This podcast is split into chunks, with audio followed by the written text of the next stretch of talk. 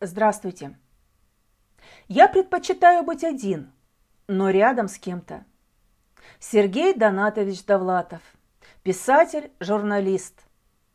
Родился в Уфе 3 сентября 1941 года. Умер 24 августа 1990 года в возрасте 48 лет в Нью-Йорке. Им написано более 30 книг. Лучшая биография Довлатова создана им самим. Я родился в не очень-то дружной семье. Посредственно учился в школе, был отчислен из университета, служил три года в лагерной охране, писал рассказы, которые не мог опубликовать. Был вынужден покинуть родину. В Америке я так и не стал богатым или преуспевающим человеком. Мои дети неохотно говорят по-русски, я неохотно говорю по-английски. В моем родном Ленинграде построили дамбу. В моем любимом Таллине происходит непонятно что. Жизнь коротка, человек одинок. Надеюсь, все это достаточно грустно, чтобы я мог продолжать заниматься литературой. Я не уверен, что считаю себя писателем. Я хотел бы считать себя рассказчиком. Это не одно и то же. Писатель занят серьезными проблемами. Он пишет о том, во имя чего живут люди, как должны жить люди. А рассказчик пишет о том, как живут люди. Иосиф Бродский о Сергее Довлатове вспоминал. Читать его легко. Он как бы не требует к себе внимания, не настаивает на своих умозаключениях или наблюдениях над человеческой природой, не навязывает себя читателю. Я проглатывал его книги в среднем за 3-4 часа непрерывного чтения – потому что именно от этой ненавязчивости его тона трудно было оторваться. Довлатов писал и стихи, но никогда их не печатал и вряд ли хотел видеть их опубликованными. Они сохранились в его письмах отцу из армии. Мне часто снится асфальт под ливнем. Он стал рекою, в нем тонут звезды. Я вспоминаю дома и лифты. Я вспоминаю, пока не поздно твой взгляд последний – мной непонятый, и воротник плаща приподнятый, еще окурок у порога и бесконечную мою дорогу. Говоря о творчестве Довлатова, следует отметить, что любимый его жанр – повесть, форма мышления – анекдот, свойство таланта – юмор. Задача – рассказать о том, как живут люди. Кстати, о форме мышления – Послушайте, на мой взгляд, замечательное подтверждение этих строк. Отрывок из рассказа «Наши». Шли мы с приятелем из бани. Останавливает нас милиционер. Мы насторожились, спрашиваем. В чем дело? А он говорит. Вы не помните, когда были изданы четки Ахматовой? В 1914 году. Издательство Гиперборей, Санкт-Петербург. Спасибо, можете идти. Куда, спрашиваем. Куда хотите, отвечает. Вы свободны. Меня поразила тогда смесь обыденности и безумия. «Четки» – это второй сборник Анны Андреевны Ахматовой. А ситуация на самом деле анекдотичная, согласитесь? Милиционер интересуется не просто поэзией Ахматовой, а годом выпуска сборника. Прохожие же, не задумываясь, называют и дату выхода, и даже издательство. В августе 1976 года в журнале «Костер» был опубликован рассказ Сергея Довлатова «200 франков с процентами». Позже этот рассказ не переиздавался и не вошел ни в один его сборник. С ним я хочу вас познакомить. Послушайте. На окраине Парижа, в самом конце грязноватой улицы Матюрен-Сен-Жак, есть унылый пятиэтажный дом.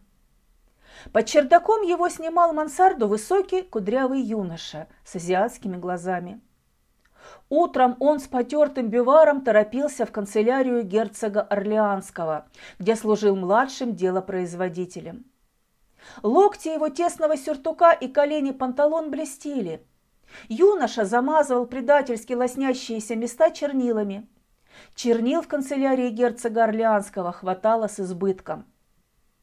Питался он скверно, луком и разбавленным вином. Во Франции плохое вино дешевле керосина.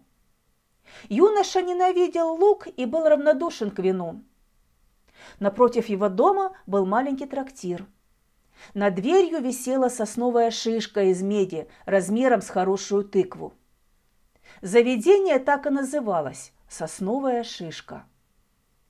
Иногда после работы юноша заходил сюда и долго вдыхал аромат жареной картошки. Потом небрежно говорил хозяину, «Заверните-ка». «Но вы и так должны мне сорок франков», – негодовал папаша Жерардо. «Вот погодите немного», – заверял его юноша. «Скоро я разбогатею и щедро вам отплачу». В результате он уносил к себе в мансарду немного жареной картошки. Его долг папаша Жерардо все увеличивался. И вот в один прекрасный день высокий кудрявый юноша с азиатскими глазами исчез. Его комнатушку под чердаком занял другой молодой человек в таких же лоснящихся холщовых панталонах. Шли годы. Трактир «Сосновая шишка» приходил в упадок. В бедном студенческом квартале трактирщику с добрым сердцем разбогатеть нелегко. Наконец, папаша Жерардо заколотил ставни. Теперь он промышлял с маленьким лотком в аристократическом квартале Сен-Жермен.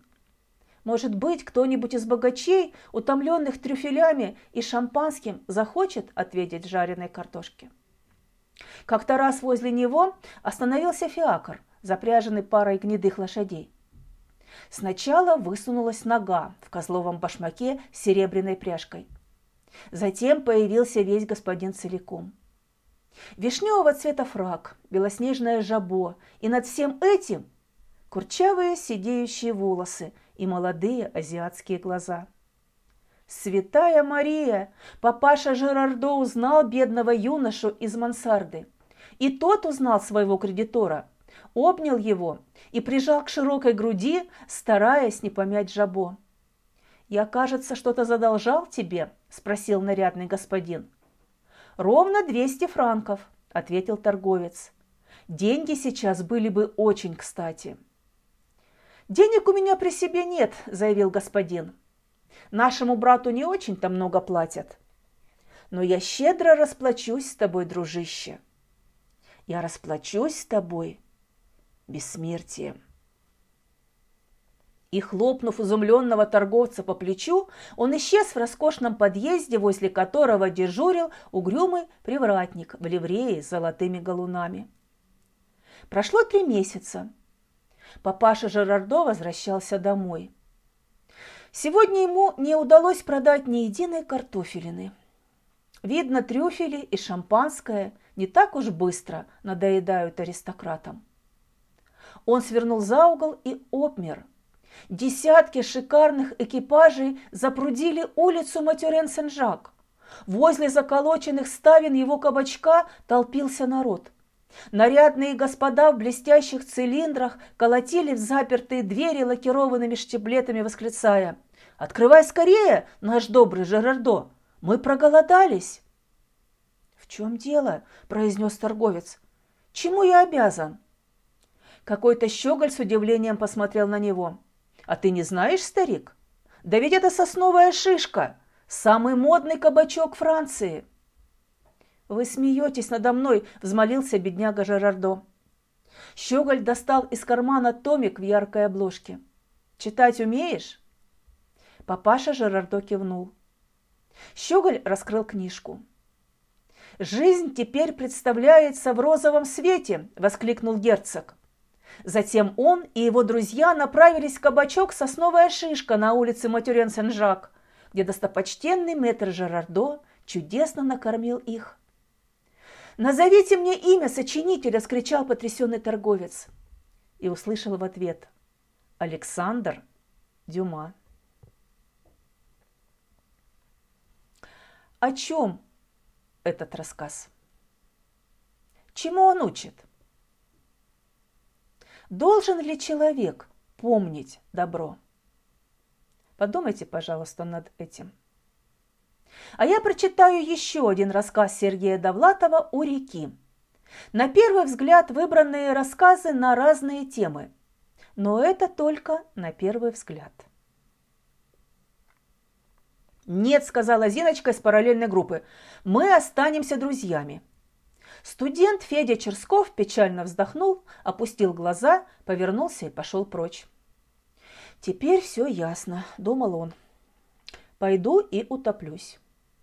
То есть идеально было бы сначала утопиться, а потом прийти к той же Зиночке и сказать «Полюбуйся, что ты натворила жестокая». Но Федя знал, хотя подобная идея с незапамятных времен владела умами всех отвергнутых влюбленных, в полной мере осуществить ее никому почему-то не удавалось. Федя направился к реке твердым решительным шагом. «Где бы тут как следует утопиться?» – думал он, проходя вдоль пожелтевших кустов орешника. Выбрав место по душе, он скинул брюки, джемпер, носки и берет, еще раз помянул Зиночку укоризненным словом и ступил в ледяную воду.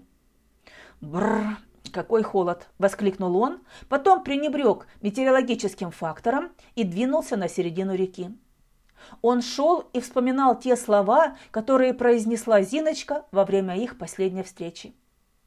«Вы, Федя, человек неплохой, но какой-то обыкновенный.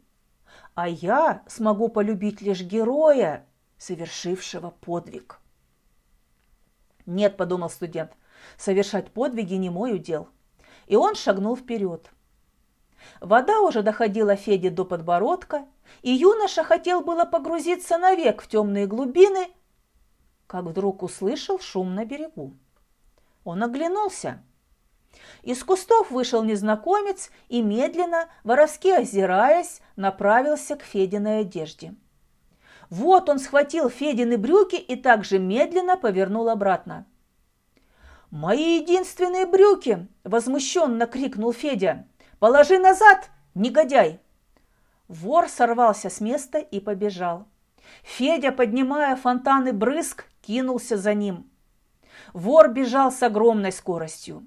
Брюки развивались по ветру, но ледяная ванна придавала Феде силы. Он настигал. Вдруг из-за поворота выехал на мотоцикле старшина милиции Севастьянов, который давно уже следил за вором.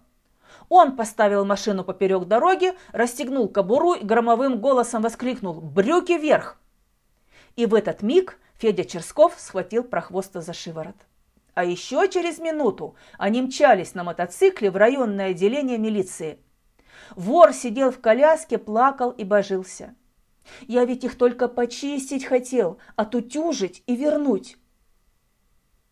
На следующий день в газете появилась заметка под рубрикой «Так поступают студенты газотопливного техникума». В ней было сказано, что Федя Черсков, направлявшийся к реке по личному делу, задержал матерого жулика и рецидивиста. В тот же день Федя встретил в буфете Зиночку. Она подошла к нему и смущенно сказала. «Как вам не стыдно, Федя? Вы не звонили мне целую вечность?» Почитайте произведения Сергея Довлатова. Они сочетают честность, иронию, печаль и юмор. Удивительно смешная и одновременно пронзительно печальная проза Довлатова давно стала классикой. Его художественная мысль проста и благородна. Рассказать, как странно живут люди. То печально смеясь, то смешно печалясь. В его книгах нет праведников, потому что нет в ней и злодеев. Писатель знает и рай, и ад внутри нас самих. Верил Довлатов в одно – в улыбку разума. Кончается история моя. Мы не постигнем тайны бытия вне опыта законченной игры. Иная жизнь, далекие миры – все это бред. Разгадка в нас самих. Ее узнаешь ты в последний миг. В последнюю минуту рвется нить. Но поздно, поздно что-то изменить. С вами была Ирина Этерова и Этажерка. До новой встречи!